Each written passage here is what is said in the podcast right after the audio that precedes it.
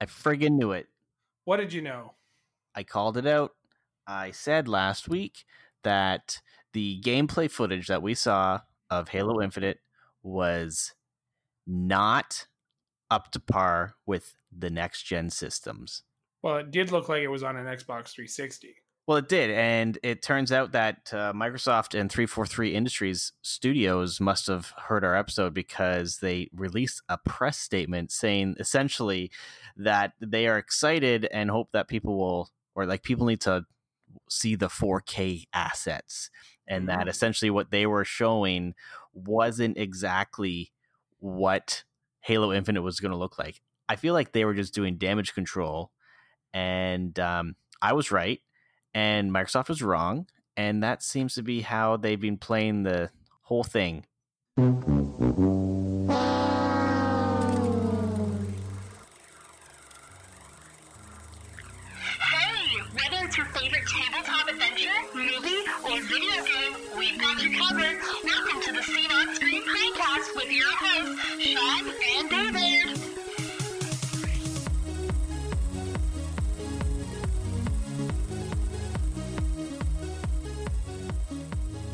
Matter what time of day, what time of night. I hear this song, my hands are up in the air, and I am partying. I am feeling better, even though Microsoft has dis- broken us, broken us Yeah. yet again. it's the wrong company breaking us this time. I So, know guys, we had so many, so many hopes and dreams for the Xbox, and There's- Microsoft yeah, that and there's so much evidence that we are no longer biased towards one company.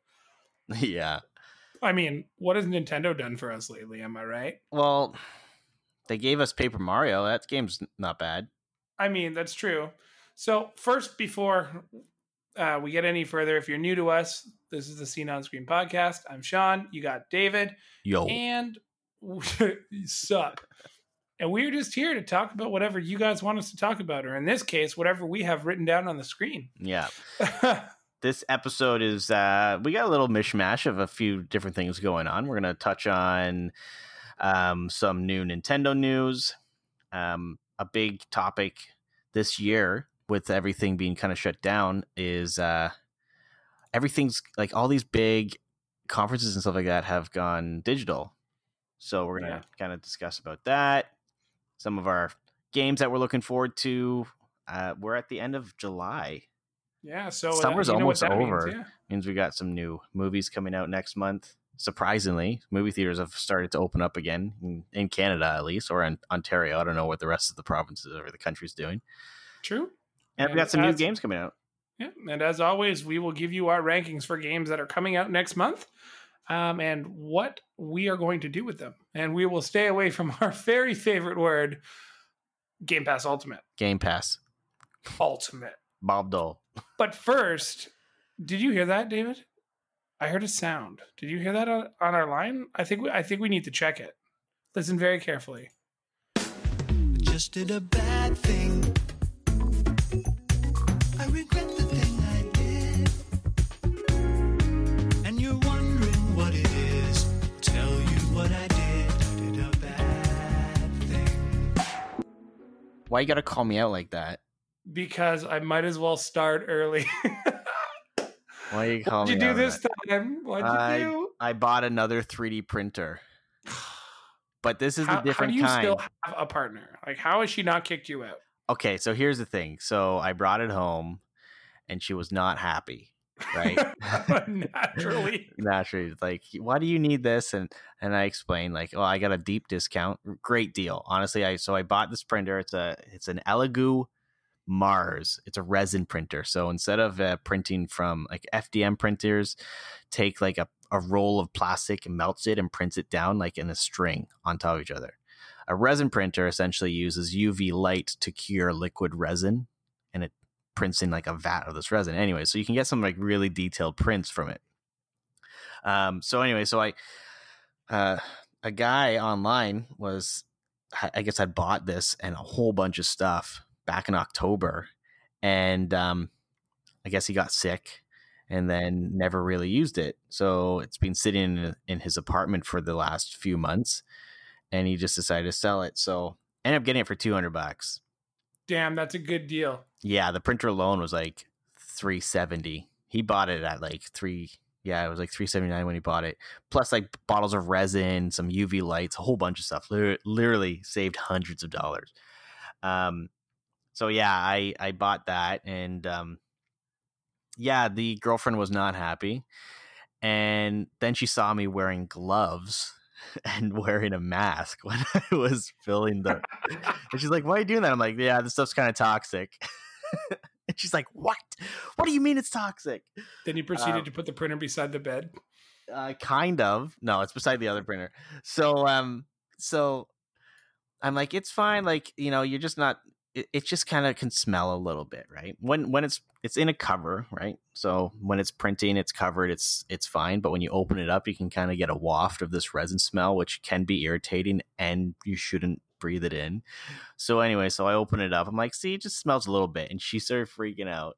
So then she looked up resin. She's like, oh my god, it's a carcinogenic we're gonna die you're gonna die soon and then she's like look this university in like new zealand printed a bunch of stuff in resin and then put it in a fish tank and then all the fish died i'm like well we're not gonna i'm not gonna be eating it You should have been like, I'm not going to put it in our fish tank. And she's like, What fish tank? And you're like, The one I just bought. and then, yeah on all the saltwater fish that i i bought with it yeah so you know it, there was a little while where she was upset you know because i bought another 3d printer and she wants a ring um I, I but i told her i was like i could print a nice detailed ring with this one if you really want. She was not happy with that response either. Um So Yeah, how's the how's the uh, the garage or the car for sleeping? Do you guys like park actually- in a garage underground or is it just a parking lot? it's a parking lot. It's nice out. So- I, so I the- actually sleep on the lawn outside on our balcony. No so so get this. So then the she's in her room. Just i thought she was studying but she wasn't and then she she's calls me. She's like david come here. And i'm like what? She's like uh you need to print this. And it's like a pikachu. And i'm like what are you doing? She's like well if you have the printer you better print me some nice things. So she's looking at all these offered you a ring. yeah, she was looking at all these like cute little models of like Pikachu and like My Neighbor Totoro and like different Pokemon and stuff like that. And so, yeah, she wants me to print stuff like that. So I think she's accepted it now that she can see the things that I can do with it. But I mostly got it for like tabletop stuff. So like miniatures and like board game stuff because you can get some like crazy detail with this stuff. Um, I'll post a picture on our Instagram of the difference between what I printed with my FDM printer and what I printed, same model, what I printed with this resin printer, and it's night and day. It's like when you're learning to color Yeah. and um, FDM printing, like you can get some pretty good detail with it, but um, it's like the equivalent of missing the, the lines and you're kind of like drawing outside of the lines. But then the resin printer is like when you've been practicing coloring and painting for a while, and now you can draw and color within the lines. Makes sense. Yeah, so I've been uh, fiddling around with that. But yeah, that was my bad thing. So I'm not allowed to buy anything for a while now. See, that's why you just got to buy things slowly. Um, Krissa and I have been talking about buying a. Um, well, she wants a Cricut machine because she's in two weddings next year, and she wants to. Uh, they're like uh, they're doing a bunch of stuff for like the bridal or the bachelorette party, and a lot of like the centerpieces and stuff. Yep. So they want to do that, and we were shopping for them. Like we were definitely like looking online and getting a little bit more deeper into it. And then I just started looking up laser etchers because I want one of those so badly. Because I, I don't know if you know this or not, but if you buy, let's say, 20 bulk flasks at $100 and then you laser etch a logo on them, you can or sorry, hundred dollars for twenty. You can definitely sell each one of those flasks for fifteen dollars. And I've discovered this, and I want to get into laser etching like water bottles and stuff like that. Just to Um, put your face on. No one's going to buy that. No, not even that. Just um, we've been talking a little bit about getting into like some of the Etsy kind of stuff, just to have like a, a little bit of a supplemental income. Like because if we're gonna buy a Cricut, we might as well utilize it for other things aside from somebody's wedding, and then it's just gonna collect dust. Like we can only print on so many T-shirts. Let me give you some advice as coming from someone who bought a Cricut and has Never used gone it. has gone down that rabbit hole and i'm telling you right now i'm still in that rabbit hole okay so the best time to get them is around christmas time because that's when they go on sale for the best price so christmas time that's when you want to get it. Mhm. now here's the problem. You end up looking at all of like the different vinyls and materials and stuff like that that you can use. I think after we bought it we ended up buying the EasyPress which is like their big iron thing for shirts and stuff like that. And then shortly after that we ended up buying a uh, a case for it. And then shortly after that we bought like the EasyPress mini. It's like a really tiny one and then we bought hundreds of dollars of different vinyls and stuff like that and then angela was looking on the Cricut website and was buying all of this like stuff that was on clearance, like the holiday packs from like a few years ago, like Star Wars stuff. Like, so we, I'm looking at it right now. We have a, like a cart. It's probably about three feet tall by maybe two feet wide and like a foot deep kind of thing, right? Uh, and it, it is filled with different Cricut stuff. Cricut stuff. And and there's more stuff that she wants to get that she that we haven't really found yet. Like different like cutting blades and stuff like that. But some of the things you can do is pretty crazy. Well and you know that shirt that i made you right? Yeah. yeah that i did that with the Cricut. It's pretty cool. You can do some pretty crazy stuff but it's uh it's definitely is a rabbit hole but you seem to have like the good idea um where you can if you if you can try and make some money on the side by creating things. These the the only thing with that is that you have to you have to find out what people want right? You got to find that like kind of niche market for things that people will buy. That's kind of like what we're thinking of doing eventually once you know i'm done with school and and uh have a little more free time. Mhm. Maybe we could uh, go into business together we should start a podcast Whoa. Is that really meta? Because we talked about it while doing it. I- mean, at the end of the day, um, it's something that we've definitely looked into. The, the only thing is, like, I think I also just want a laser engraver to have a laser engraver. Yeah, I've looked at laser gravers too, and actually, I I've looked at some that you can add on to the 3D printer. Um, it- kind of like attaches to the like the print head type area thing, and do that. I've looked into that, but I am getting a new one in a few months. So okay, so the one that I have now, I'm selling it, and I'm buying another one that's like a, an upgraded model. So I'm not like really doing a bad thing. I've already discussed this with the significant other. She's Which with you're like, you have a laser engraver as well. no, no, no. I, I'm I want to get one, but I'm thinking of getting an attachment for the printer Okay. instead of having to buy a whole separate unit. Um, the unit I saw wasn't too bad. It's still on Kickstarter, but it's no bigger than oh, I would say maybe uh like the size of my keyboard. Like Yeah, I think I've seen that one. wise. Yeah, And it's it's about a foot and a half tall. You just you have it's a small loading dock, so you actually have to put something underneath it if you're trying to engrave something bigger. yeah. But it does wood, it does metal. You'd be pretty stupid to do plastic, but you could do denim. I you could do plastic. You just have to do it on a really light setting, Right. and then you have to get like some sort of clear coat for it. Could But, you uh, do skin? I think that would be a really bad idea. I mean, it's no worse of an idea than having Animal Crossing come out with a new update That's that- a great idea. that literally all it did was it gives you the ability to to go to sleep.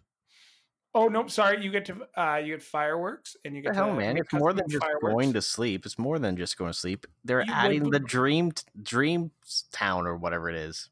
Multiple ones. So you all you have to do is put like a diffuser in your town and then people can visit your town in their sleep. Yeah, They they can't had do that. anything in your town. Yeah, but that was part of the um, New Leaf game as well.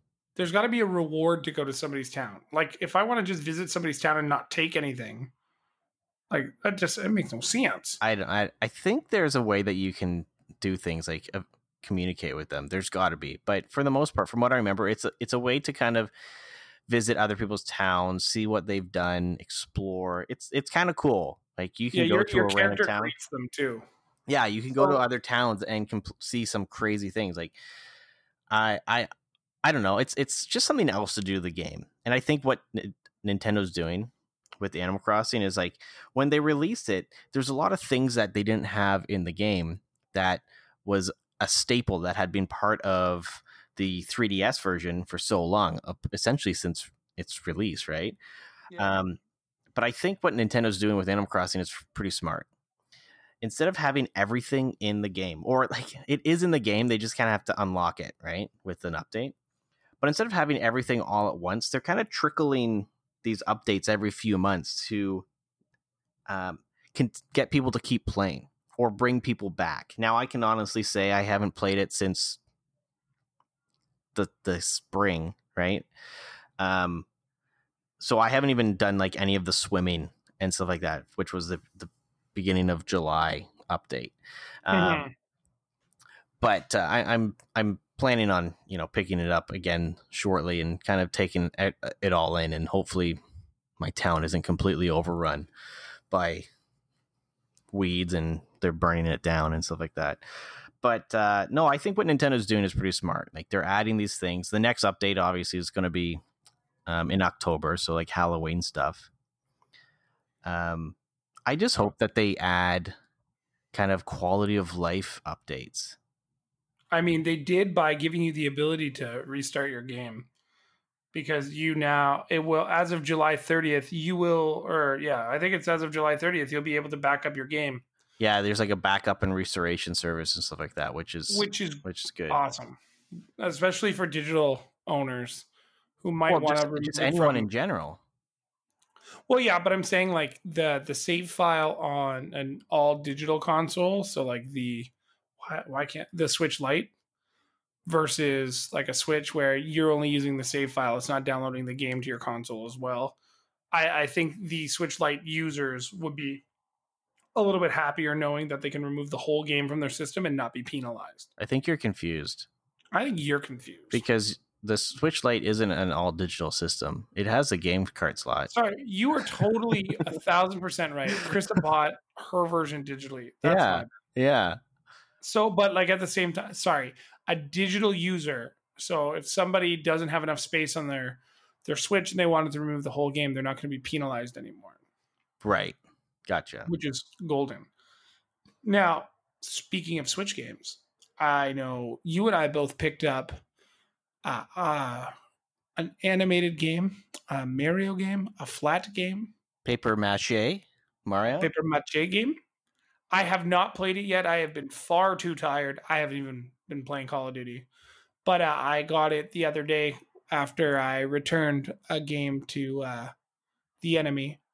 Uh, long story short, I bought a game that wouldn't work in my my PlayStation, and I decided that I had um, the rights within seven days to return it, and they put up a little bit of a uh, a fuss because of COVID which I understand. I explained to them, and like it's lucky for me, I know the manager of that store. But I was just like, look, at the end of the day, I tried to play it, it didn't work. I tried to play it again, it didn't work. I didn't buy the warranty, but I have Edge, which is seven days. So can I at least exchange it for something? You don't have to give me my cash back. They hemmed and hawed. And They're like, okay, but like the exchange has to be final sale. It'll be just like any other time. But they were they're like very adamant right now about not exchanging unless something's damaged. I Right. didn't know if the game was damaged or not. I have a feeling I know what happened, which is a relatively easy fix now that I've uh, researched it.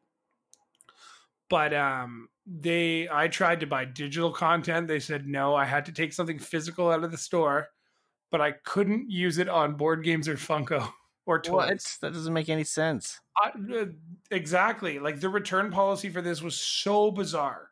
Like it just it blew my mind how the interaction went. And They're I, literally like, just making that shit up. If you return something to the store and they're giving you credit, you can use that on anything. Yeah, essentially Maybe he maybe like digital content is different because I know like at my work, um, we can't use store credit, towards like prepaid cards and stuff like that. But I think that's what it was because I was gonna buy next um, season season pass for Call of Duty, which is twenty five bucks. So I could have bought the seasons pass, and I would have twenty like nine dollars left or something in store credit. So I was just gonna buy like an extra, um, like a Microsoft points card or a Nintendo points card, just in case I wanted to buy something. Like sometimes you know when Microsoft puts movies on sale for like ninety nine cents, and you're like, I don't want to spend twenty bucks. I can buy a digital copy here. Yep. I like I always like to have a little bit of cash in the the Microsoft Reserve for a rainy day. So I ended up picking up Paper Mario. I just haven't been able like I just haven't had enough time to like actually try it. But are you enjoying it so far? So from what I've played now, I've only played maybe two or three hours into the game, just because. Um, That's a pretty good chunk though. yeah, like, but I, I'm taking my time doing exploring and stuff like that. Um, I, I'm I'm enjoying it now. I know that in our one of our previous episodes, we kind of talked about the battle system, and we're hoping that it was we were hoping that it would kind of reach back to the roots of Paper Mario and be more of a traditional RPG.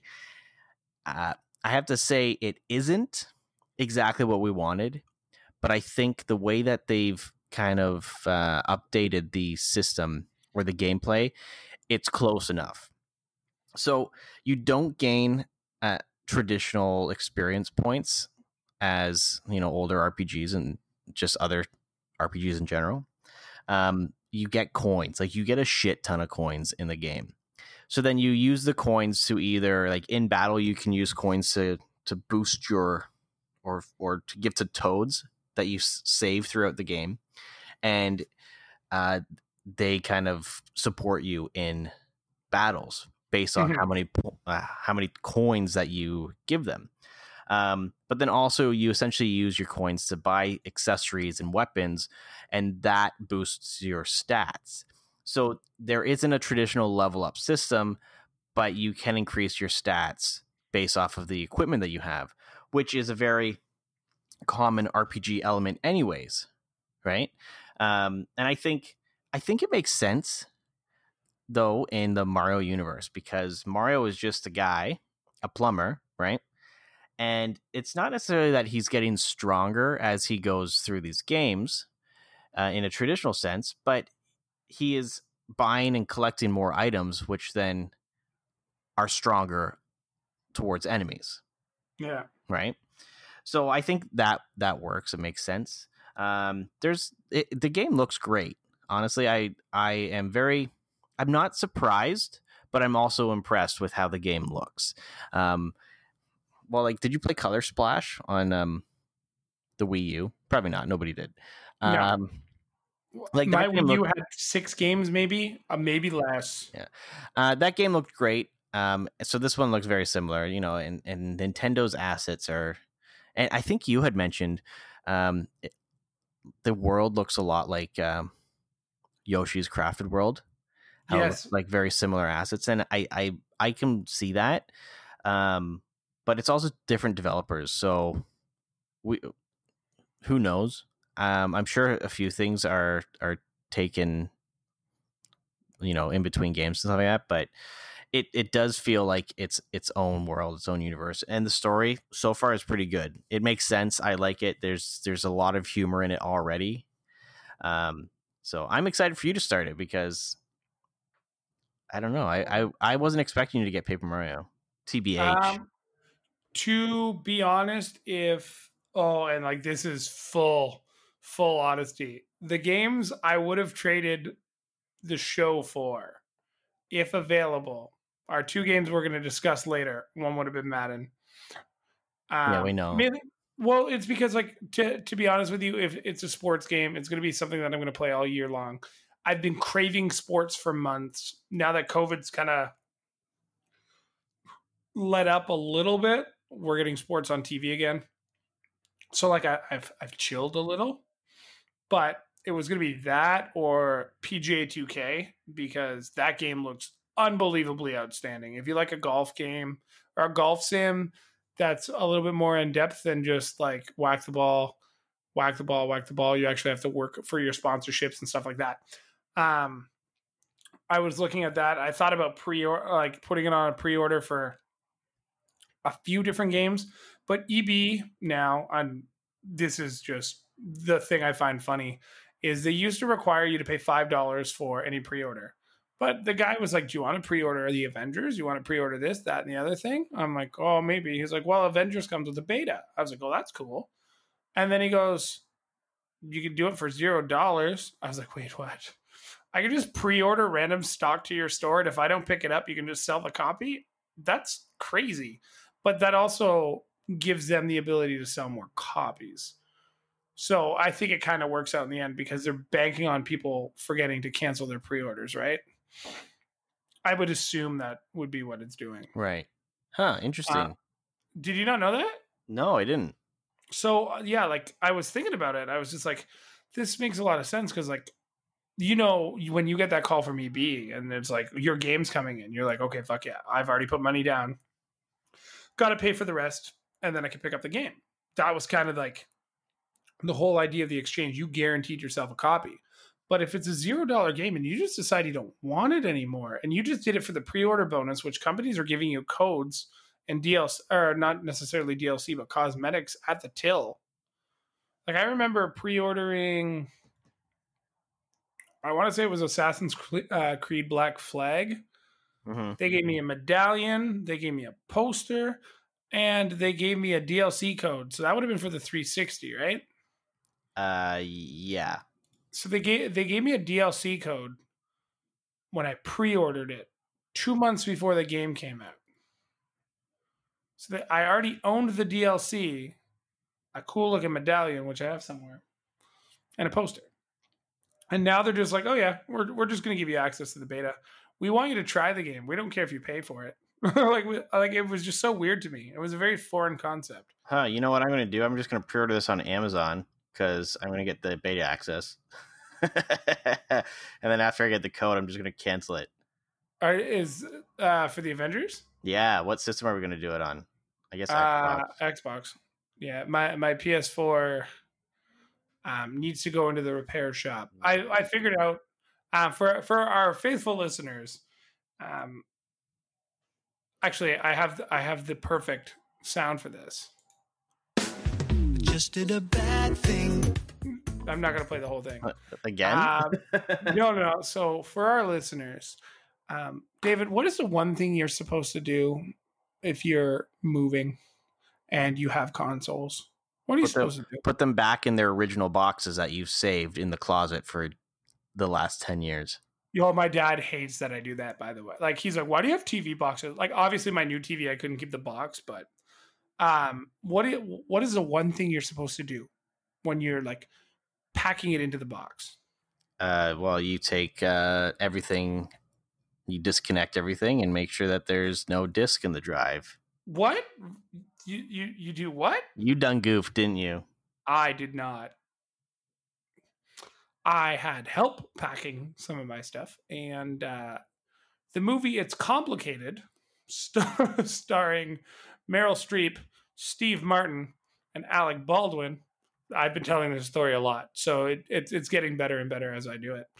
Um, that movie stayed in the disk drive of my PS4 through multiple packs or well, it was packed into the moving van in Toronto, made its way all the way down to Kitchener. So not too far. That's a, that's an hour and a bit from where we were living to where we live now. Mm-hmm. Uh, upstairs, the box probably got flipped over 20 times easily. And all of a sudden, when I bought The Last of Us, it said unrecognized disc. So I updated the PS4, worked perfectly fine. Then I bought the show, did it again. Put back in The Last of Us, did it again. Now I uh, like so I've done all the updates to get it fixed. It costs like fifteen bucks. Essentially, they just have to take the lid off it, and there's like a little ring that goes around the disk drive or something. Yeah. Doesn't, doesn't cost a lot to fix Why can't you just do it yourself? because I'm not going to take it apart and then try and trade it in and void the warranty or anything. Well, I guess there wouldn't be a warranty left on it anyways. Yeah. But I mean, for what it's worth, like because I intend to trade it towards my next gen console. Um, it's just got to play a game when I take it to the store, That's true. and like I, I know as well as you know when you go to a store and a disc doesn't read, whoever's doing it's going to throw the disc back in, and that's perfectly fine by me. Okay, it usually works on the second go.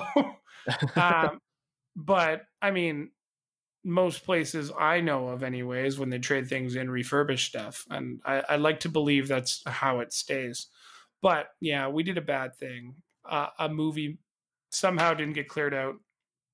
I honestly think it was a big miscommunication. I asked if the disk drive was empty, I asked if the button was hit, and then I left the room. I don't know if it was done. It got unplugged. We put it away. That was it. But back to video games. I mean, that was a video game story, but Was that you- even your fault? That I feel like that's not even your fault. No, it's not. But I, I don't. I, I, I'm trying not to blame. I totally, just- I totally put the blame on your significant other. Okay. I just sent you a link to a trailer. Okay. Now I'm going to tell our listeners what we're about to talk about. So, the Fast and the Furious Crossroads game that is launching in August has a day one update with the file size as large as the game. Take that in. Like, it's not like Call of Duty that's just going to re update itself, delete itself, and like you're doing an 80 gig update, but it's just deleting the original 80 gigs that it had. hmm That's essentially This- what it is. It's a, it's a, just you're re-downloading the entire game. Yeah. So I love this line. On the official website, uh, Xbox website, it's mentioned that Fast and the Furious Crossroads will now support 4K UHD HDR on the Xbox One X, but there is still no listing for the game, so it's impossible to tell whether or not the digital pre-sale will include these features. okay. The trailer I just sent you, if you just peruse through it, even if for a few seconds, does that not look like a game that's not ready to be on a PS4 or Xbox One. Oh, it didn't even look ready when they first showed it. Yeah, and that's like the latest trailer or one of the latest trailers. So, my question to you because this game looks actually like a potato. And I feel bad because like I wanted to try this game so badly because I just love the Fast and the Furious universe so much. It's uh it's something that's kind of grown important to me over time because it was something my family watched and my brother really enjoyed it. So it was like it's like a movie series that I'm just sticking through, but I, I enjoy the movies as well. But this makes me ask the question to you, David, and the rest of our listeners. Should developers put less content on the disc now, allowing for a faster day one download? And giving like given the fact that most games that you purchase now have day one updates that are between 50% to I'd say a healthy 90% of the storage size um, required for the game, you're already doing that update. So for Fast and the Furious, as an example, you're going to install the game and then it's going to update right away. So let's say the game is a healthy 80 gigs, like most games. Actually, you know what? This game's probably going to be more in the I'd say 40 like to 60 gigs. 35 to 40. Yeah, so we'll say it's 40. 40 is not terrible. But you're going to you're going to install a 40 gig game which is going to take you probably 10 15 minutes. And then you're going to download 40 gigs worth of an update and then install it. Like okay, I mean, but I don't get how having less content on the disc would equal a smaller download on day one. Well, I'm kind of motivated by the whole new Sony PlayStation activities model that they're trying, where they're going to allow certain parts of the game to be playable right away when you install it. Yes, but okay, that's stupid because it's just re- reading off the disc. That's all it's doing. Yes, but games used to do that. Yeah. I know reading off a disc is slower and it's archaic. However, in most situations, like I know Xbox offers it a lot with like EA games, right? So when you're installing the game, or I should say EA offers it more, but I just noticed it on my Xbox. When you're installing like an NHL, when you put the disc in, it gets to like 12% and it says, Do you want to play? And all you can play is the first, like, it's like a demo game from the, Yeah. the Stanley Cup final from last year. yeah. But that's enough to keep you busy until the game's downloaded. Could you not theoretically, instead of having like an install disc and a gameplay disc? I mean, some games require that install disc, and for massive, massive titles, I get it. Like Red Dead Redemption 2, 1000% needed that second disc. Have you played that game? It is incredibly massive, and you have to get across it on a horse. The Last of Us 2, mind you, sure, it's beautiful, but I don't think it, I can't see the justification for it needing a second disc based on the fact that, like, I don't think the game is a 10 out of 10 or a 9 out of 10. I've played now like seven or eight hours into this game. It's a solid seven or eight at best. Well, here's the thing, though: is if they release the game with a, second disc, then it requires a smaller download, right? Because not only are you not downloading, well, then you're only downloading any update patch or any patch files, right? But you're not having to download game assets. Now, this is something that is happening a lot with uh, the Nintendo Switch, right? Because the cartridges are currently only a, a certain size, right? Like Nintendo's only manufactured um, the the cartridges up to I think it's like 16 gigs or something like that. yeah, yeah. Um, and a lot of games even only come out on like a, on an eight gig uh, cartridge. So with a lot of games, you you have to download a portion of the game. So one for that I know for sure was uh, I believe NBA 2K19, and yeah, you can put the cartridge in the game or in the system, but you still have to download the rest of the game. Same with uh, the Bioshock or not Bioshock, um, Borderlands collection.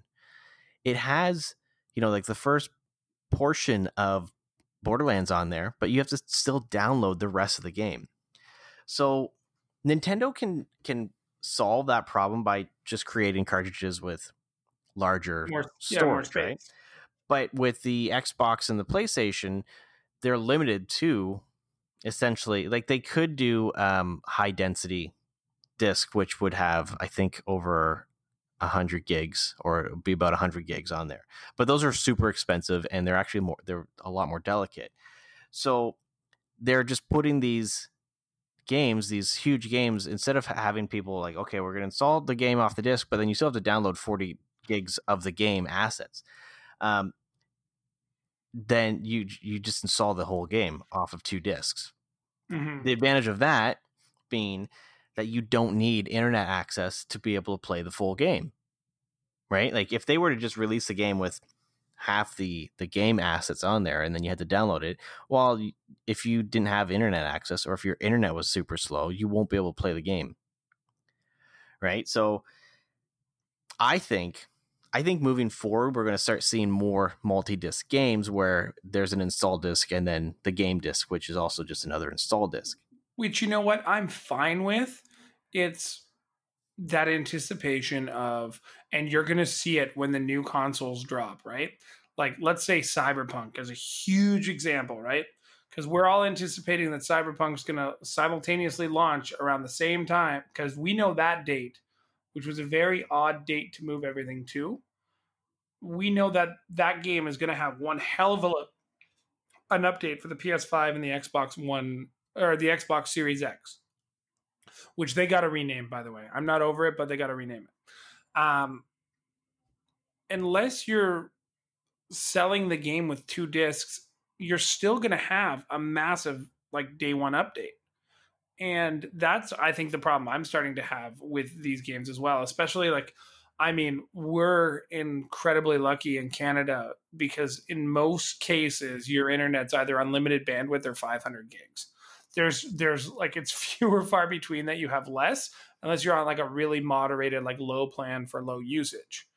So even if you have a 500 gig a- month bandwidth you're not cooking through that even if you're an avid gamer playing eight hours a day like it's it's Yeah. it's close but like i think the most internet myself and chrissy used in a month once was like 700 gigs Well, you got to get on that. I think I average like well over a terabyte. but like you're are you downloading a lot of content Oh yeah. like we're not we're just like we're we use like netflix and stuff a lot and like it's it's gone up significantly i haven't actually checked since we moved here because now we're wired into like we have our smart tv wired in hmm so i haven't actually looked at the bandwidth of what just the television has done and like i use my xbox probably five nights a week there's laptops, there's our computers, there's like, but we're not downloading a ton. I wonder So- what if I can find my.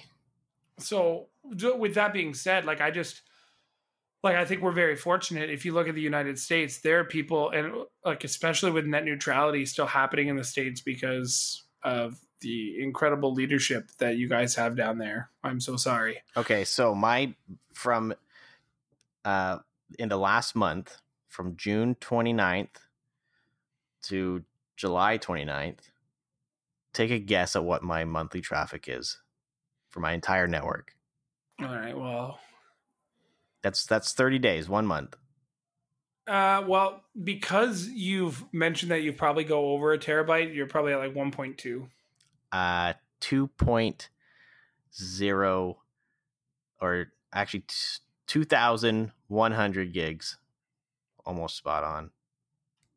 But what are you doing? Like you're downloading a lot. Are you downloading a lot of bad things like movies and TV shows? No, a lot of it's uh, games. Like I'll update all my console games at once, or I'll, like I'll download um, Game Pass games. Um, Oh, but a lot of yeah, stuff on so, like, Steam. There's there's a ton of you know streaming going on, either like Disney Plus, Netflix, stuff like that. But that's the thing. There's only two of us in this apartment, so that's. I, I, I I'm- think I consume media more. Like we consume media more than the average person, I would say. And our our monthly traffic yeah, I'm, I'm, that. I'm going to take a look at my internet in a second.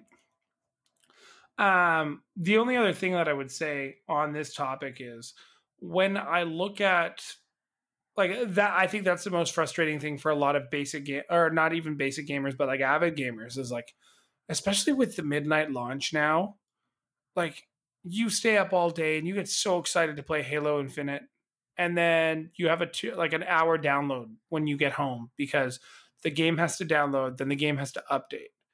And I understand that day one always has to update games, but like throw people a freaking bone, do something different. Yeah, like you should be able to preload updates for games that you don't own. Um, so say you are buying Cyberpunk 2077 hmm physical, right?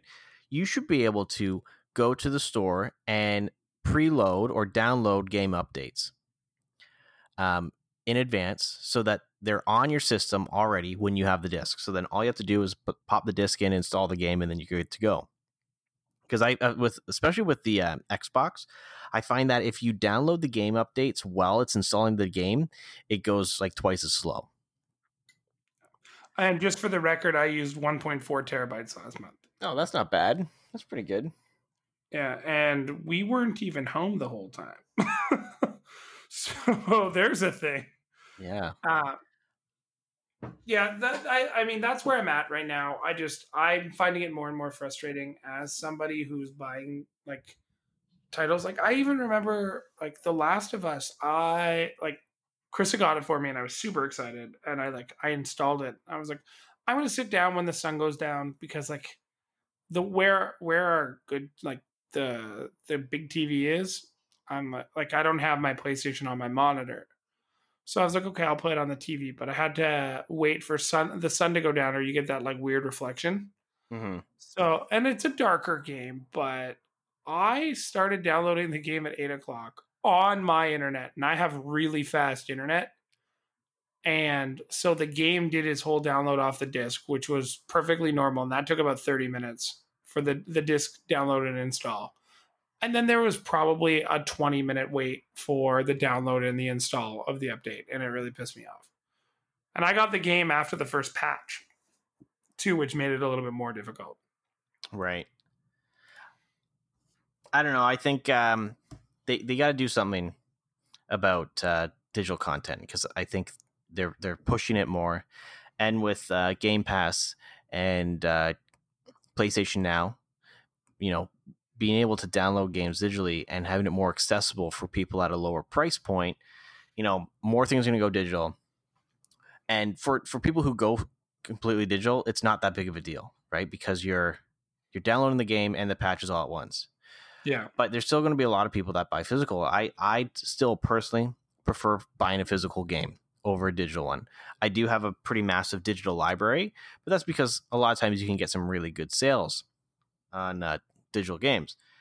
But I will always prefer to purchase a game physical. Um, and it's the thing is they, they they can't alienate their those gamers, the people that buy the physical discs. Um, but yeah, like like I said, they, they got to do something to make it so that you can pop a game in and play it instead of having to wait, you know, a half hour to download and install. Those are the good I old days of the, like, the- those are the good old days of like the Xbox and the PS2 and the GameCube. You know, all you had was a loading screen. Yeah, I mean the only other thing that like and I I know Infinity Ward is so bad for it. I mean Activision in itself is bad for it too. But with Call of Duty, I kind of wish do you remember when like I know Windows operates very differently than a lot of other um, operating systems, but if you were ever replacing files, you'd have the ability to just click no, keep that one, keep that one. Like you you could say no to any files that you didn't want overwritten. I don't know why and I, I might be way off base here, and this could be just me not understanding why it doesn't work this way. But why can't games like Call of Duty, like, because it's coming, guys, August 5th, there's a massive update coming, and it's going to take you 30 minutes. It's gonna be and like it's- 86 gigs. Yeah, but it's 86 gigs because it takes your save file on Blizzard Activision and it just holds it. Or not even your save file because all of your content is online because it's multi uh, console. If you really, if you log into your Activision account, you can do it anywhere or your Blizzard portal Yeah, or whatever yeah. the hell they call it. But that 86 gigs is because it's deleting the entire file off your Xbox and just overwriting it. Why can't it just be like file 1 through 1322? Those files are all correct. Let me just like swap in and out. Like I don't know why Well, so so the thing is, is that come up with that. that's usually what they do, right? When you download a, a patch, it is like a small patch. Like so, say your game is 45 gigs, but then there's a big update and it's four gigs. Well, it's only replacing certain files. The thing was with Call of Duty and Activision is they don't understand the concept of compression, and I get it. Not at all. in in this day and age where we want high quality assets and everything you know you don't want compression. But when you're transferring files then yes absolutely you want something compressed so that it cuts down on the file size. Um, now obviously we don't understand the ins and outs of how the um, playstation and xbox you know deal with um, decompressing files and updates and installing that stuff um, but yeah, they can definitely like the PlayStation 3 is a prime example where you had to download uh, the patch file. It downloaded it separately, and then it installed it separately. Right, so you essentially needed double the space of the patch file in order to um, install it. Now, what I've noticed with these ones is like the Xbox, for example, um, when you download the the patch, it's like downloading it to the game at the same time. So it's not necessarily it's it as far as I can tell, it's not downloading a separate update file. It's downloading and replacing files as it goes. And I think um, with Call of Duty, because it it does look good. It is a very good looking game, but because everything is so it is uncompressed, such high quality assets, they haven't figured out a way, or maybe it's not possible on the Xbox and the PS4 to download a patch in one format and then decompress it or convert it to a, another format that's needed for the game to play. Or they're just they don't care. And that's mm. probably what it is. They just don't care. They think this is this is probably what they think. How can we get more people to play Call of Duty? Well, let's make the game so freaking big that there's not enough space for them to install anything else on their system. Man, and it's so folks. Frustrating because it's Sophie's choice when you're trying to figure out what you need to correct for an update. Yeah. It it's uh I, I think the future of gaming will be very interesting in regards to downloads and updates and stuff like that. And if like with Fast and Furious, back to what that was, um, it's not the first time that it's happened. Right?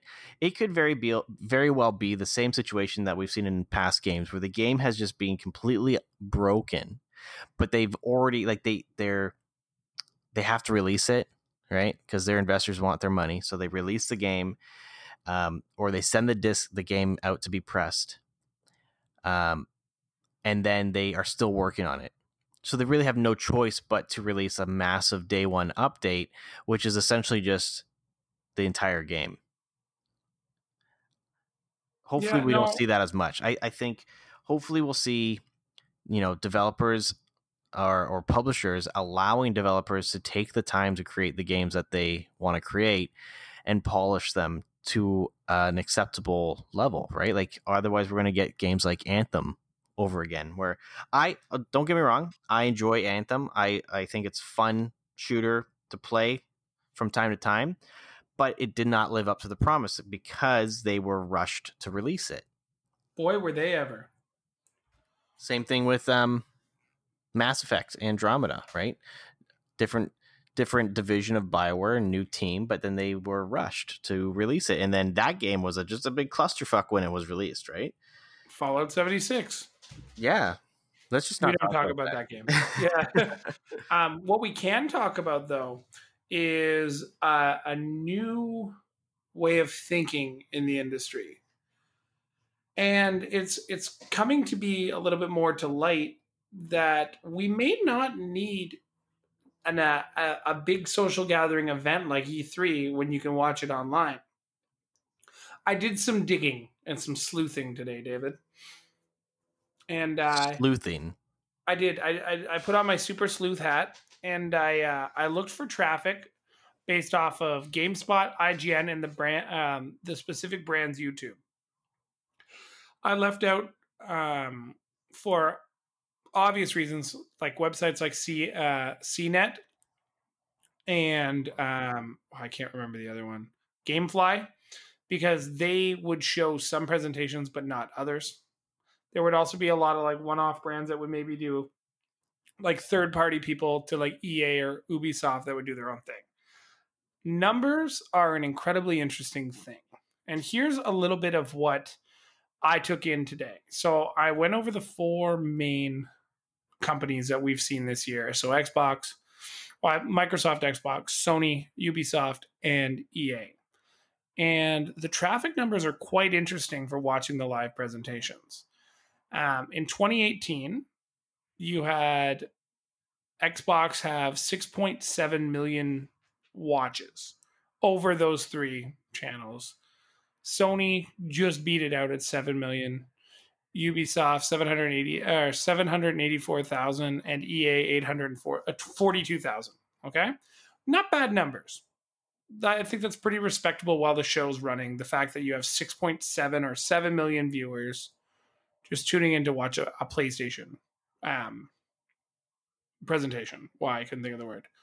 Go to 2019, a little bit more interesting because last year Microsoft did their big ta-da and they had Cyberpunk and all these other things on stage. They had um, they had a bunch of crazy stuff, and their number jumped up to 10.2 million.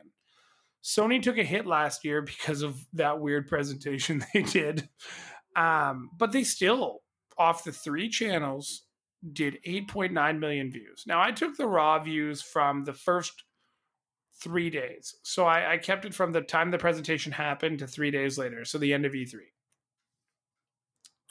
Ubisoft, respectable 900,000, and EA 1.1 million. Now, EA last year did that interactive uh, Playhouse, which was really cool because it was like, what, a three hour presentation, and they did things with the developers. They did, and most of the traffic, from what I could tell, came from the hour long Sims thing. Mm-hmm. But the numbers get more interesting this year. There's literally a discrepancy of 300,000 between Microsoft and Sony at 18.9 million and 19.2 million. Like that's incredible viewership. Now, the one thing I will say about Xbox, which you have to take into consideration, is Microsoft's show this year was in two parts. So I only took the last part. I didn't take any of the data from the first shows, Mhm. like the third party one. Ubisoft did 1.4 million and EA for some strange miracle had 2.1 million. Now, I think a lot of these numbers this year are attributed like you're looking at what 75% growth on all these numbers. Essentially, yeah. Um, EA doubled their eyeballs. But a lot of this has to do with the fact that they all had presentations when everybody was bored out of their fucking minds. Like they all had presentations within COVID. The more respectable thing here is the fact that Xbox had their presentation three weeks after all of Ontario or all of Canada, anyways, is pretty much back to work unless you work inside like a, a dining establishment, a movie theater, or an amusement park, you're working again. So they're, th- like their eyeballs on a Thursday were like, and I I again used a three day window to get this data, but those eyeballs are incredibly impressive, even if people were waiting till Saturday to watch it or Thursday night after work hmm where Sony had the whole world shut down. Like they were right in the heart of the pandemic, as was Ubisoft and EA. I mean, I'm embarrassed that I watched the EA show because it was so bad. And the Ubisoft one, the only thing I couldn't get data from was the Uplay because they didn't actually put any information up. But that 1.4 could easily be 2 million to 3 million because they were offering people Watch Dogs 2 if they logged into Uplay and watched it on Uplay like from their console or their Yeah. computer. So, I, I want to kind of point out the numbers from 2018 were pretty low in comparison to 2020. Yeah. Now, back in 2018, there was only rumors of uh, the PlayStation 5 and the Xbox Series X. Was that announced in the 2018 one?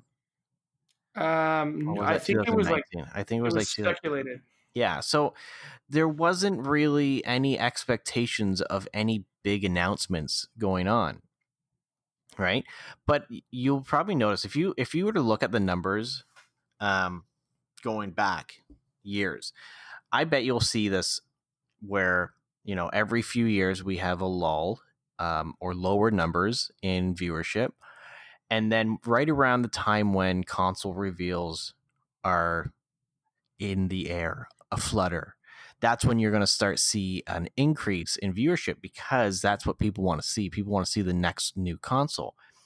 So I think with um, you know, 2019, you have uh, 10.2 million viewers for the Xbox One and 8.9 million viewers for the PlayStation. So the 10.2 million viewers in 2019, that's when Microsoft um, was, was talking more about the Xbox Series X or uh, revealed it, right? Like it was pretty much confirmed that they were doing that. Mhm. But Sony was still, you know, mum on the subject of the PlayStation 5.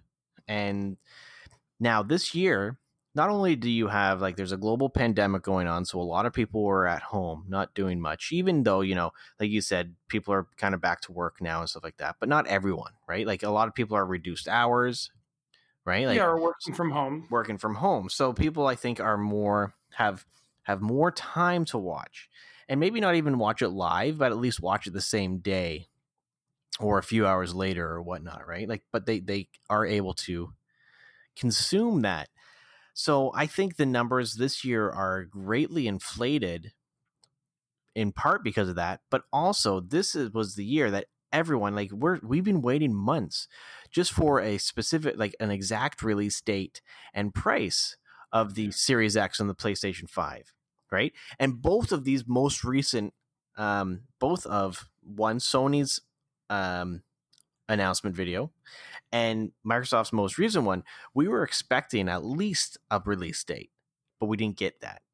Um, I think the big thing for Sony this year was that this was the, the video where they were showcasing the PlayStation 5 stuff. Like, Yeah. And this is the first time that we were seeing anything from the PS5, let alone the console itself, where Microsoft showed the console off a long time ago.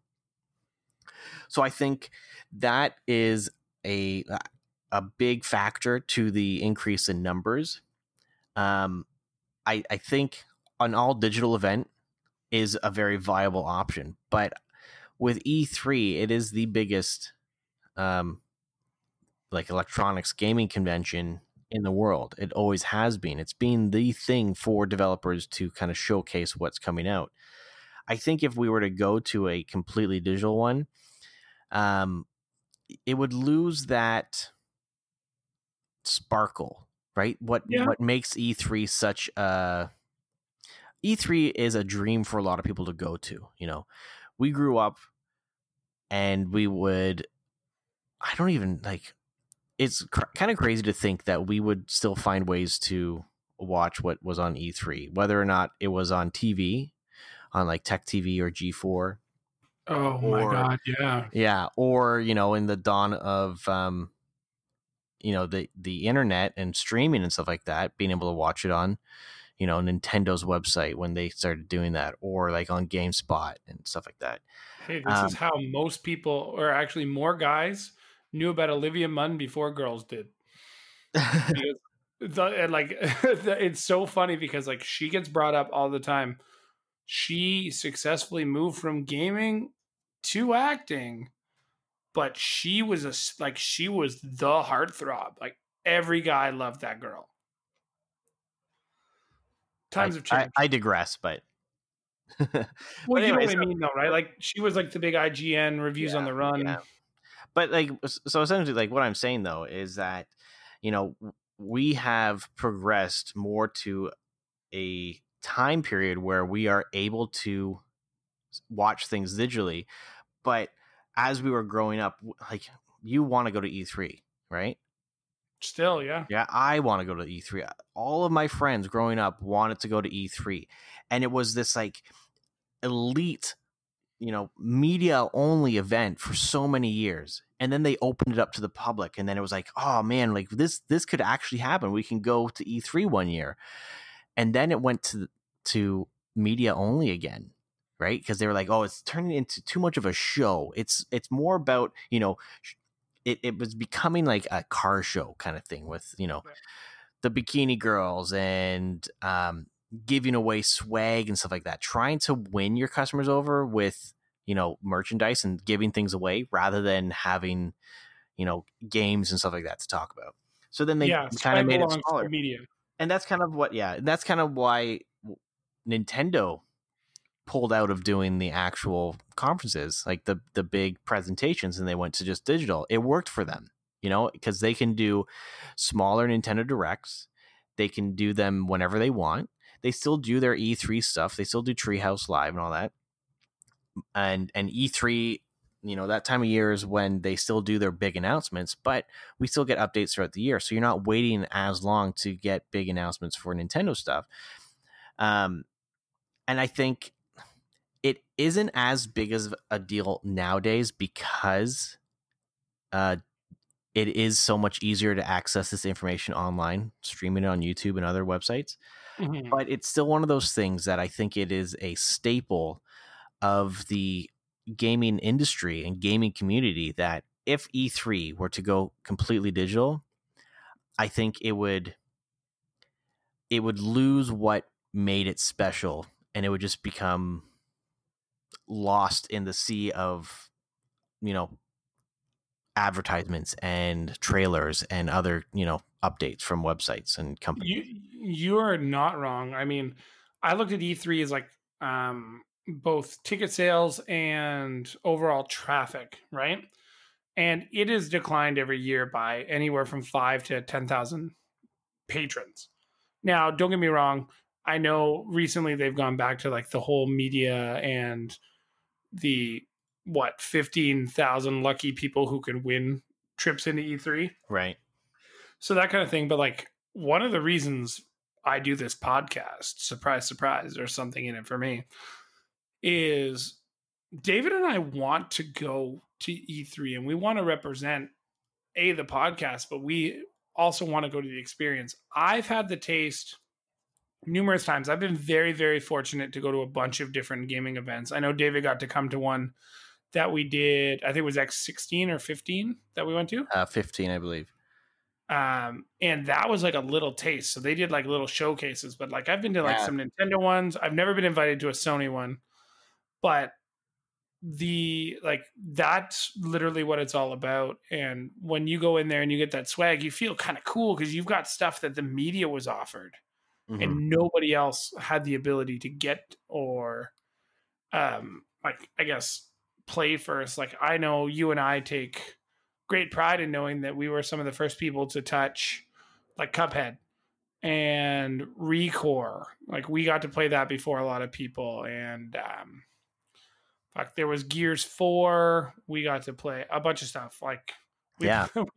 we played halo against master chief. It was pretty dope. Yeah and that's the thing is it's that's that's the experience that i think needs to continue because it gets people excited right? When we finished that i remember like because we posted some stuff online and we had a, a lot of community engagement with people that wanted to go right? And we were just you know we're just average guys we we do this for fun and um, we were lucky enough to have some contacts and connections that got us in there right? We had the best day. Yeah it was it was awesome. And um you know then afterwards being able to interact with just you know average gamers other people who just wanted to know what we saw how it was and kind of get that experience like live vicariously through us like through what we were doing. And that is what a big part of these conferences are.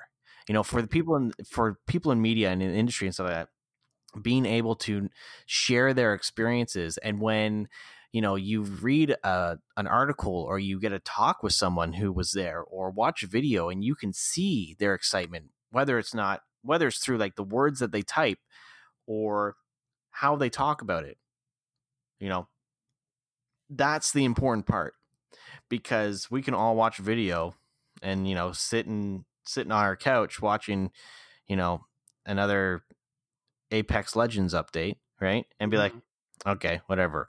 But when you're there and you see a, or like, say, um, the Assassin's Creed Valhalla, right? That was a pretty big announcement. I think if that was live in a studio, people would be like way more excited. But we're Yeah. all at home just watching, and I think uh, like you know we'd see somebody send you a message, be like, "Yeah, this looks cool," right? But when you see it live, it's completely different, right? Yeah, and you're right. Like I remember the one thing I was going to mention about Sony. I want to say it was 2019 when they showed that video from The Last of Us 2, and eh, you could just hear the crowd being like, "What the fuck?" And then they like moved everybody to a different Yeah. theater right after. They were so confused, and like that was so it was raw because like nobody expected it to happen that way. Um, really quickly before we move on, I mean, I know we're talking about the swag and the experience, and like I, I would never advocate for E3 to go away because, of course, I want to go. Um, like I, I know you've only been to like one or two events, but there was one thing that I'll always remember is a I did two really bad. Well, I did one really bad thing and one really funny thing. So I was talking to a developer of Skylanders, and he was tell, showing me all about like how the the launch pad you could take two different characters and put them together so you put the legs of one on the body of another and whatever and he gave me a little skylander that's not playable in the game and it was like um it was the copy of the one that was in the macy's day parade i have that still in a box and Mm-hmm. like I'm I'm upset that like the box got a little bit damaged, but it's like one of the coolest things I have because like I had a good interaction with him. He's like, "Hey, do you want this?" I was like, "What is it?" And he was like telling me about it. He's like, "Do you play Skylanders?" I'm like, "No, not really." Like I I mean, the only proprietary games that I've owned are Infinity and uh Lego, but he was like, "I want to give you this." So like he had a bunch of different ones, but he was trying to pick based off your personality what one, and I thought that like that really stuck out to me. And then there was this other thing, and I did a real bad thing. So uh, I forget how to pronounce his last name, but his name is Sean Rashmander. He's one of the big producers at EA, specifically at NHL. And I sat down at a booth and I was playing NHL. And I was playing with somebody that I, I met at the event at the time. And I'm just talking so much shit. And I didn't realize that the producer was behind me. I was like, this fucking game. Like, and like, I, I understand because like I was talking to the, this other guy that I met. Um, you met him before, uh, Cody. Yeah. Um, so we're talking. I'm like, oh man, I wish they would fix this and not walk people through this game like they were friggin' babies. Like I know what a goddamn offside is. I've been playing hockey since I was five. And he comes up, he's like, Would you like to tell me anything else I can fix about my game? And I'm pretty sure I went white as a ghost. my buddy just looked at me uh, like he like he's my friend now, but he just looked at me. He's like, "Dude, I, I, just scored, and I had no idea what was going on. Okay, it was but- so embarrassing. You know what? Yeah, as embarrassing as that is, though, that was probably like really good information for them, right? Did they fix that in the game or did they change it? Well, now it's like so the mode that we were playing, it was showing off all the new technical features, Right. but it's like it's something that the game will just implement if you go offside a lot. It's just like you should learn how to play the game. Okay. Plus, like I think I was saying, like skating was a joke and all the goalie animation, like because you can score the same goal all the time. And he actually explained to me why that happens, but that's for a different podcast. Huh. Yeah, so those are like two of my favorite convention stories, just because they're like very, like one's very good and one's very evil, but the experience is like I'll, I'll never take away. Like I remember playing even the division for the first time and I was like, this guy was like standing in the middle. So there was like, it was four on one side and four on the other. And he was like explaining how the game was going. And you were like playing a multiplayer feature that never actually happened with the division, but he was like explaining how it worked. It was very, very cool. But um, I, I wanted to ask you now that all the shows are over and we want E3 to stay around, was there anything that like really stood out. Like I was really hoping to see something from Bethesda this year, even even if it was like an apology for Fallout. Um, but they're just they're hiding somewhere. I I don't know what. yeah. Um. I I would say like, I don't know. What's his name? Tim Howard. So much. Tim- Damn, I can't remember what his name is. Ron Howard? No, that's uh Uh, Todd Howard, Todd Howard. They're all. the, the, the the beautiful man child who makes broken games. Mhm. Well, like, okay, what's your what? What are you looking forward to the most?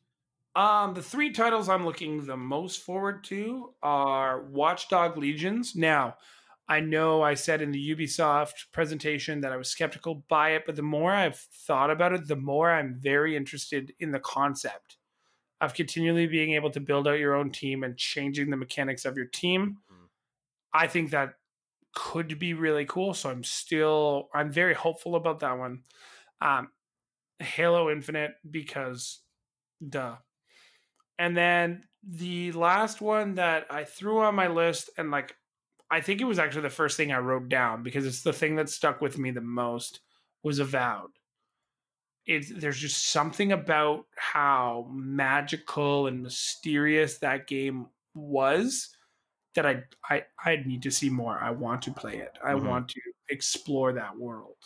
How about you? I I would say that out of all of them, Avowed is the one that really stood out to me because I think that um, it's going to be it's going to be something that makes Bethesda kind of step up their game with Skyrim or like Or sorry El- Starfield. Elder Elder Scrolls, um, because it's it's designed by it's is it Obsidian? Yep. Yeah, so Obsidian did the Fallout games, or they did Fallout New Vegas, um, Oblivion. and Oblivion, right? And they did uh, the Outer Worlds, which is, you know, a, a very it, a very well, what is it? Um, Well received title. well I mean, received game. Won Um, game of the year by some people. So. Yeah. So I'm really interested to see what they can do with it because I find that Obsidian and and they've done other games as well, lots of RPGs and stuff like that. They the um um, like more like classic RPGs and stuff like that. Um, but I think that they because they are not tied down to Bethesda and the whole Todd Howard or whatever his name is. Um, you know, not having to stick with what the Elder Scrolls series has um, established and Fallout and whatnot, they can really do some new and exciting things. So I'm I'm interested to see. Obviously, it's going to be very similar to Elder Scrolls and all, all that, but I'm interested to see what they do with their universe and and what they create. Um, I'm going to say the one that I'm least excited for is Madden 21. Um, no, I would say the next thing that I, I'm really interested in is uh, that grounded game yep. because Also Obsidian. yeah, because it it it looks different in the sense that it doesn't seem like like everything nowadays is a lot of these like um team based co-op games are shooters, right? And when you look at it fundamentally it's the same thing. Either your team based shooters um or like wave you know I don't know what they're Wave called shooters. wave Yeah, shooters what is what we're about. calling them.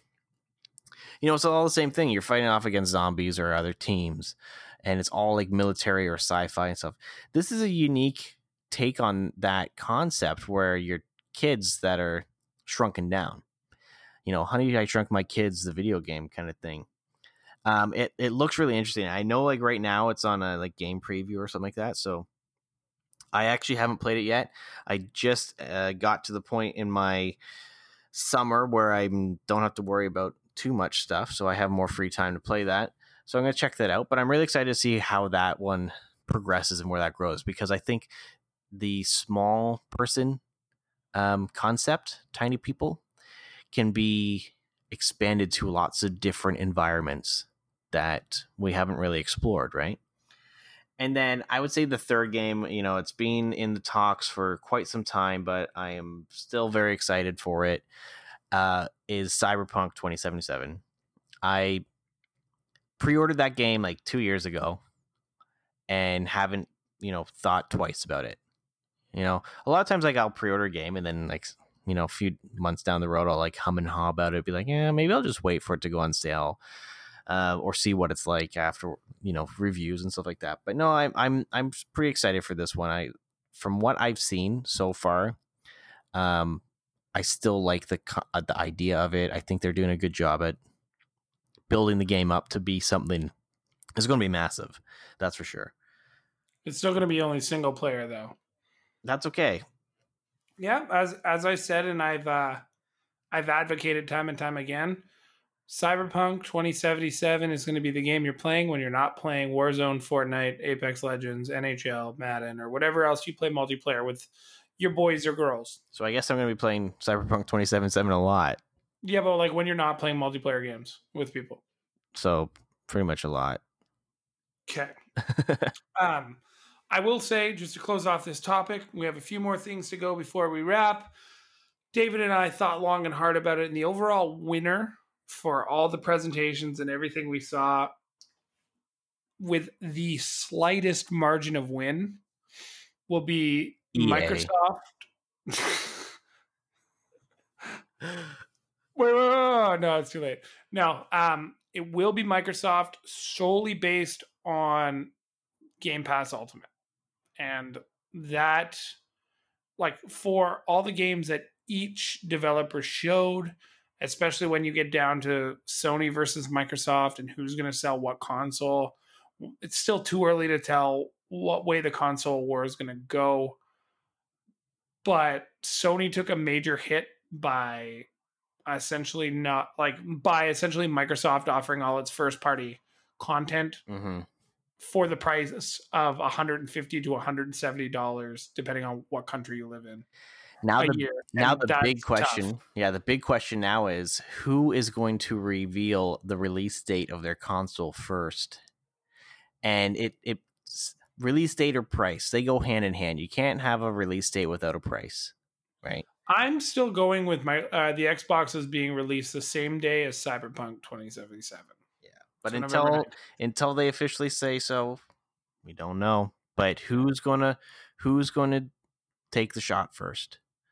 I think they're Uh, both waiting for each other. Aaron Burr took the shot first and he killed Alexander Hamilton. Spoiler alert. I saw the play, and it's in the song. Uh, Want to talk about movies for a few minutes? Sure. What's coming out in uh, August? Uh, there's three movies coming out in August to cinemas because theaters are open again. A lot of things have moved right to um, Netflix. So we're not going to cover that. Uh, we've got Antebellum, which is going to be a horror movie. Um, it stars some great people like Jena Malone and Janelle, uh, Janelle Monáe. Looks pretty scary. I saw the trailer. I don't really like to watch scary movies unless it's cold in October. Yeah. The next movie we got coming out is The New Mutants, which is a spin-off from the X-Men series, and it stars the adorable Maisie Williams and Charlie Heaton. This movie could be very interesting. Charlie Heaton, of course, you know from Stranger Things, and well, Maisie Williams is Arya Stark, and she's just a brilliant girl person. Hmm. Uh, the final thing coming out to theaters, which I mean, okay, is the personal history of David, uh, David Copperfield, and that's only releasing in the United States. So we don't have a lot coming out, but at least we have something. Uh, the biggest thing I noticed was the one and only Ivan was removed from cinemas and put onto Disney Plus, and Mulan's been pushed back again. So I think we're looking at September, October for Mulan. Wonder Woman was also so, uh, supposed to be in August, and it got pushed back to October. Okay, what about Tenet? I, I didn't actually. I, I didn't even highlight that one. Let me uh, let me pull it real quick. Uh, you yeah, Tenet, Tenet, T T net. Aaron Taylor-Johnson, John David Washington, and Robert Pattinson. Michael Caine. This is a big cast. Yeah, isn't that that new movie by Christopher Nolan? It is. Yeah. Yes, it is. Oh my goodness, how did I miss this? Wait, hold And on. It came out in India on July seventeenth. So that means we could already watch it. um, armed with only one word, tenet, and fighting for survival for the entire world, the protagonist journeys through a twilight world of international espionage on a mission that will unfold into something beyond real time. Sign me up. I like it. Wait, you haven't seen the trailer for that? Nope. Dude, until like three days ago, I haven't watched cable. And I watched cable because baseball and hockey came back. Oh, true. I have not watched any TV. And like I'm not seeking out trailers. Like I'll see trailers on like Twitter and stuff. so but you want you want to hear something funny? I, always, I love a good joke. So all of the actors and actresses that you mentioned that are in these movies coming out in August of 2020, 2020 this month, next month, Shot Uh, these movies a year ago. I have um I have no idea who any of them are. You don't know who Michael Caine is? no. He's Alfred. I uh I which one? uh, the Nolan Alfred. I thought his name was Michael. No. Fuck you. Michael Caine, out of all of them, okay, that's know. the only one I know. Everyone else I don't you, even know. you, you didn't watch Game of Thrones? No, I I didn't. I did not. Okay. Yeah. You don't know who Aaron Taylor-Johnson is? No, no idea.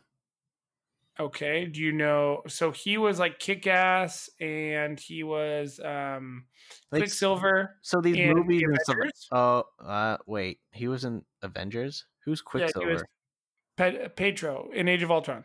He gets shot. Oh, I don't know. Okay, so here's the thing. I've seen these movies or I've heard of these movies, but I don't pay attention enough to the the actors. If I like were to see them, I would probably recognize them. Okay, but you don't even know who Robert Pattinson is? Okay, well there's two. That's it. But that's like that's not even like 10% of the number of actors that you've mentioned. How do you not know who Michael Caine is? I'm so embarrassed by you right now. Who is like is he famous or something? He's super famous. Well, I've never heard of him. Okay, he- here's some of the movies he's been in. Now you see me one and two. I never seen them. Oh God, you suck. The Last Witch Hunter, Never seen it. Kingsman: The Secret Service. Never seen it. No, I saw that one, but who is he?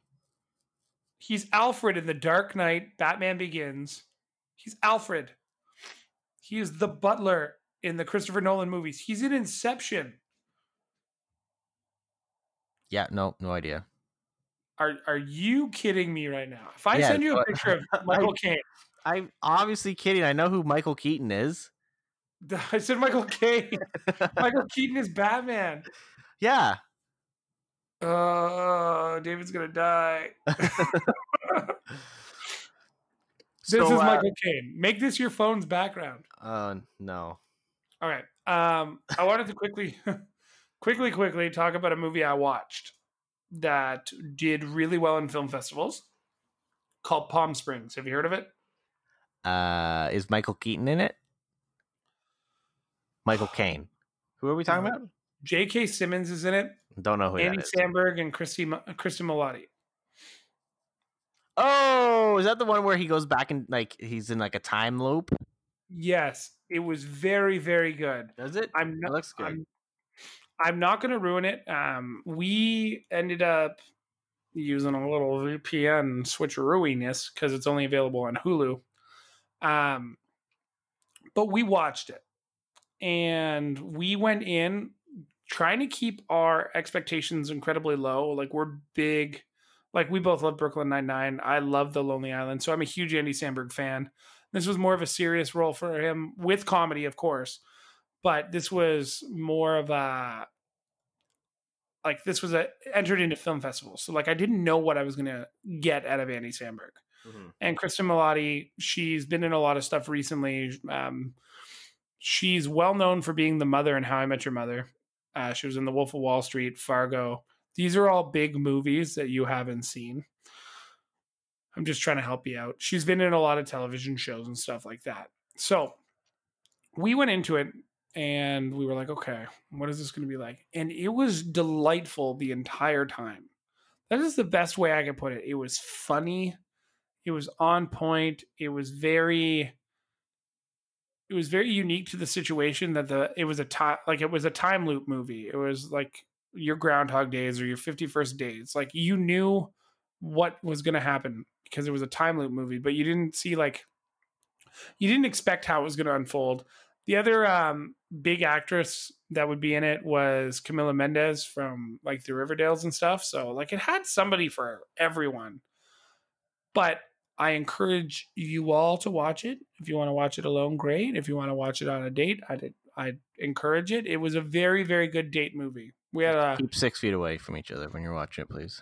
yeah we we we really enjoyed it, and we think you guys will as well. Have you seen The Wrong Missy? No, apparently that movie is awful. No, it was actually pretty good. So I've heard that it's just like terrible. It's a David Spade movie. It's it's you know it's like the typical. It's a comedy. It's kind of ridiculous, but it's it, it's a fun movie. So the cool thing about that movie is that I watched it in my backyard on a 110 inch screen while having a campfire. that makes no sense, but continue. Yeah, so I uh, I told you I bought a projector, right? Yeah, I know you did Yeah. another bad thing. yeah that was a while ago so um you know i got uh i have a 110 inch screen projector screen that you get set up for outside use and my brother and sister-in-law my sister my girlfriend my sister's boyfriend my mom we all kind of got together one day one nice friday warm friday evening set up a nice fire in our backyard. I set up the screen and the projector and we watched this movie in our backyard. Um you know kind of a weird movie to watch with your mother there because there are some scenes in it that were like okay. Um but overall i thought it was like i i genuinely laughed out loud during that movie. It's it's i don't know it, it looked like it was you know it has its typical you know you know how the movie's going to end halfway through it kind of thing but it didn't make it any less of an enjoyable movie it's not something that you're going to sit down and be like okay i'm going to take this like i need to watch this movie you know it's just a fun lighthearted comedy that you know, I'm in a good mood. I want to watch a movie. Don't want to watch something too serious. Don't want to watch something like really stupid funny, like a Will Ferrell kind of stupid movie. But it, mm-hmm. it was, it, it really felt like a kind of a classic comedy, you know, like Billy Madison kind of. Did you like Billy Madison? Uh, who is in Billy Madison? Oh, shut up. You know who's in Billy Oh. Madison. Oh, but it's okay for you to do. uh, because Was it's Michael funny. It's, I don't know. It's um, Michael Keaton in that one. I don't know. Anyways, um, so it, it feels like more of a, a comedy from, you know, the mid '90s, early 2000s kind of thing. You should check it out. Check it out. Yeah, and I I'll have to check out Palm Springs. All right. Um, quickly, let's go through the games of the month, and then we are out of here for all you fine, cool cats and kittens. What's some good Um, movies or sorry, good games coming out this month? Because there's quite a bit, but we're gonna just touch on the uh, the key ones, right? We talked about Fast and the Furious Crossroads at the uh, throughout the show. Uh, it's still an interesting title to me. I'm going to give it uh, review slash bargain bin. Fairly straightforward. It kind of looks like it doesn't belong on this generation, but maybe that's what the full update's for. Yeah, I'm gonna have to uh, probably bargain bin that one. Um, this one's a little bit different for us because like we don't typically talk PC based games only, but the F- Microsoft Flight Simulator looks incredible. Oh yeah, absolutely. It's um, I'm actually pretty excited for this one. I'm sure it'll blow up my computer. Oh yeah, I don't even know if my computer will run it. My good computer. Um, no, it, the the Microsoft Flight Simulator games have always been very accurate. Um, this one, if you've seen any of like the videos, even some of like the small clips, like I saw a clip of someone flying, and there was a thunderstorm in the distance, and the detail in the clouds and lightning and the rain and all that stuff, it was crazy. So yeah, that's um you know? If I can run it on my computer, I would probably get that at launch. The only thing is, like, I heard rumbling said it was going to drop on Xbox, but I'm guessing that means it's going to be on Series X. Probably. Um, you marked down on this list Cupid Parasite. Do you know much about it for the Nintendo Switch? I'm sorry, I did not mark that down at all. Oh, it's an accidental highlight. Yeah, but it nobody a visual novel from the Idea Factory, and I'm just going to put a hard pass on that. Yeah, That's no going to be like Call Me Daddy. Yeah, no. D- Dream Daddy. Actually, Uh, speaking of which, uh, Dream Daddy was a free game on Twitch Prime. of course. Yeah, well, we're gonna have to do like a, a playthrough of that. We'll get together when the we'll send the girls off on like a shopping spree or something like that. You know, just give them like a prepaid credit card with like a hundred bucks on it, so that they don't go too crazy.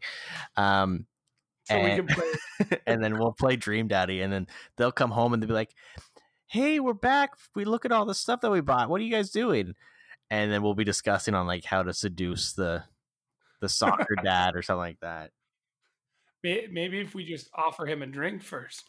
Um, next game on the list comes out on the 21st of August. I'm super excited for this title. I'm not usually jacked up for a golf game, but PGA Tour 2K21 is coming out. 2K Sports has put a ton of time and effort into this game, and the trailer shows. The one thing that I love the most about this title coming out is you, it's going to be very customizable, but it's also going to be kind of a create your own journey much like the NBA 2K uh, games, it's going to be very driven to how you both play the game and the decisions you make. So, as an example, if you want Callaway to be your sponsor, but you don't perform, Callaway will revor- revoke its sponsorships. I think that's really cool. It's very, very simulation based, which I like. It's going to have an arcadey feel as well because you're still playing golf. This one for me, I'm very high on. Uh, I might actually purchase it on launch. I, I I mean I could wait it out till November, but November you don't really feel like golf. It's summer. It's a summery type of game, but I'm definitely on. Uh, I'm on the launch spring for that guy. Yeah, I'm not gonna buy that. That's fair. Uh, Will you? Sorry, same, go ahead. Same day though, Samurai Jack Battle Through Time comes out. This is a pretty big, big game. No, He, uh, he, yeah. I was gonna say he keeps getting games, so I think not that's pretty- really. The last Samurai Jack game. Games. Let me check this out. When was the last Samurai Jack games? Forever ago. Yeah, forever ago. Uh, so this this game though, the big thing is that it um, a lot of the, the original voice actors have come back and repraised their role. It it's always a fun little game. Like it's not a huge game, but it's a fun game. 2003. I don't know. That's just a game that came out for Samurai Jack. And I mean, like, didn't Samurai Jack become popularized through Adult Swim? Yes. If I remember correctly, yeah. So, I mean, this one's going to be if I can get it for free, I will definitely play it or a bargain binner. It just seems like something that I'm I'm going to play once or twice, get bored of it, and put it down. Like, Okay, there's some games like that, but Samurai Jack: The Shadow of Aku came out on the GameCube and PlayStation 2 in 2004. It was 3 years after the season the series was completed. Oh, the third game. Uh Oh yeah, so the series just finished 3 years ago. And then the third game, Battle Through Time, was announced for release in 2020. So it's been uh just over 15 years since the Samurai Jack game. okay. It's crazy. And like with, I think the, the big thing for this is that um, it is uh, is going to kind of um, work directly in conjunction with the season finale, like with the end of the series, and like I said, all of like the or the, the original voice actors are back. Oh, this sounds like a launch title if I've ever heard one from you. No, I probably will just buy it bargain bin or something like that. I've never seen Samurai Jack. What about uh, that tasty little treat that's coming out on the 27th? Uh, which one is that? Final one? Fantasy Crystal Chronicle, uh, Crystal Chronicles Remastered Edition. Yeah, so this is pretty cool. Uh, you didn't know this, but the Final Fantasy Crystal Chronicles was a game for the GameCube, and it was the first Square Enix game on a Nintendo console since the uh, Super Nintendo. Because after the Super Nintendo, there was, um, I guess, I don't know, bad blood between Nintendo and um, between Nintendo and Square Enix. The PlayStation was a more powerful system. Um, and so for many, many years, Square Enix only released games on Sony consoles, PlayStation, PSP, stuff like that. Uh, so when I remember watching E3 that year and seeing the announcement for Crystal Chronicles, and it was a big deal because it was the first Final Fantasy game on a Nintendo console for a while. But this game was really unique. It was more of a top-down action RPG, but you could play four players at once. Um, but in order to do that, you needed this was stupid. You needed the Game Boy Advance link cable, right? So that you could use your Game Boy Advance as the controller and play on the, your system. Right. It was cool because it kind of like, and this is where Nintendo kind of got that dual screen kind of concept, which we now see with, uh, or we saw with um, the Wii U, and which then has now progressed to the uh, Nintendo Switch. But you would use the Game Boy Advance to manage your inventory and stuff like that. You could go into um, like different areas and stuff like that, and you'd see all that stuff on the game Game Boy Advance screen, which is pretty cool. But yeah, like that's a pretty sweet um, release. But that's coming out for Nintendo Switch, PS4, and mobile. So, and I, I guess that's cross-platform as well, like Play. I'd, I'd have to double check on that one, but I'm pretty sure that's what it was. It's coming out for everything but the Xbox. Do you know what is coming out for the Xbox, though? Also on the 27th. No, Chapter one of Tell Me Why, the game that we kind of contemplated back and forth a little bit over the Xbox um, presentation. This game will be free for anybody with Game Pass, so check it out if you can. Mhm. Um, don't know what the price point is going to be on it. I still, as much as I know it's going to be free, I still will look for a review before I consider playing it. yeah, I um, don't know. I, I might maybe if I'm bored one day, I'll just download it and play it. Man, is everything coming out on? Oh, sorry, that's the 28th. We have Jump Force Deluxe Edition moving to the Nintendo Switch. It's been released for the Xbox and the PS4. Um, with the Joy-Con drift, I don't think this will be a great game unless you have a pro controller, but to each his own. It's a pretty heavy button masher. I'd like to try it, especially if they're going to offer. Like, I'd actually like to see it on the Switch because it's a pretty beautiful game. If you look on the PS4 and the Xbox, Mhm. um, I probably wouldn't pick it up for the Switch, but that's just me. Um, Madden NFL 21. Oh well, we all know that John's gonna get that game. I'm surprised you Uh, haven't like infiltrated their offices and took the master disc or something by now. Um, I have. No, I'm just kidding. um, I'm excited for a new sports game this year. This is going to be one of the first games that Microsoft has it on smart delivery. Actually, I think it is the first title that they've guaranteed smart delivery for since all these presentations have started. And we're going to see kind of what the new engine that EA has for these games looks like. Even on the regular Xbox One and the PS4, you're still going to get new engine gameplay, which is very exciting. Mm-hmm. Um, finally, on I guess the last game of the month that we're looking at is Project Cars 3, Project Cars 2, and Project Cars 1 have been the same. They're very solid racing sims. This one's done by Bandai, so it's a, just a different brand of racing. The one thing about Project Cars that makes it kind of different is the way its sims are. It's not as hardcore as Forza, uh, Forza or Gran Turismo, but it's also not as arcadey as some of like your Top Gear rallies or your your Dirts or your Right, Forza Horizons. right. So it's that kind of nice middle ground for a game, which I like. That one again is a bargain binner. I'll I'll always play a project uh, Project's Cars. I like racing games. They're fun. They're mindless fun, which is good. You don't have to really. Yeah, I like. I'll probably play it if it's given away for free or something like that at some point. The one thing I will say about mindless racers is if you've played the newest Need for Speed, uh, Need for Speed Heat, I think that's what it is. Yeah. Um, you don't even have to win races anymore, man. You just have to do well. like it, it just rewards you for playing the game. Well, that's kind of like 2020 in a nutshell. But that's also racing for just- real, though, you, right? you did well enough. You know, good try. You can keep going.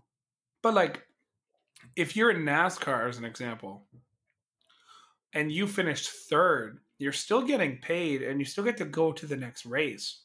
So, I will say, I think racing game developers are getting a little bit more inventive, and being like, you know what, it's okay if you finish fifth that race because you just have to get enough points to get to the next level. Very smart. True. Was there anything else you wanted to cover in the game realm today, good sir? Mm, no. Well, I mean, it's been a long run. It was a it was a very informative show today. I uh, I learned a lot. I got to, I got to talk to one of my my great friends for an hour and 40 minutes about things that we're both passionate about and I think that uh that's what makes the podcast great and we get to talk to all you guys and uh I want to say thank you for listening, of course. And if you like what you're listening to, awesome. If you don't, we're sorry to hear that. Please check us out on Spotify, Apple Music, Instagram, Facebook, wherever you want to find us. We are kicking around. We reactivated our Twitter. We did? Yeah, I did. All right, we're on the Twitters too. the Twitter sphere. Come- But Come tweet us. that is it for us, guys. We hope you have a, a great week. Take it easy. Peace.